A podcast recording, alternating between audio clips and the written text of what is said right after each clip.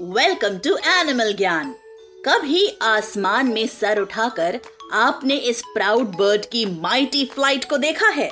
ऐसे जैसे it owns the sky हम बात कर रहे हैं इन बर्ड्स ऑफ़ प्रे ईगल्स की। ईगल्स की 60 स्पीशीज होती हैं, जिनमें से लार्जेस्ट स्टेलर सी ईगल्स होती हैं, जिनका wing span 7 to 8 feet wide होता है और smallest South Nicobar serpent eagle होती हैं, जिनका wing span up to three feet होता है।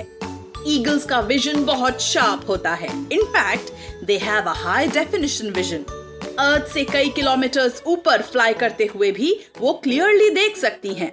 इतना ही नहीं ईगल्स यूवी रेज भी डिटेक्ट कर सकती हैं। ईगल्स की बीक एज के साथ बेंड होती रहती है। ईगल्स अपने क्लॉज में प्रे को झपट्टा मार के उड़ा ले जाती हैं। इनफैक्ट वो सिक्स टू सेवन के का वेट आसानी से लिफ्ट कर सकती हैं। अपने इन्हीं ट्रेड्स के कारण वो फ़ूड चेन में सबसे ऊपर होती हैं।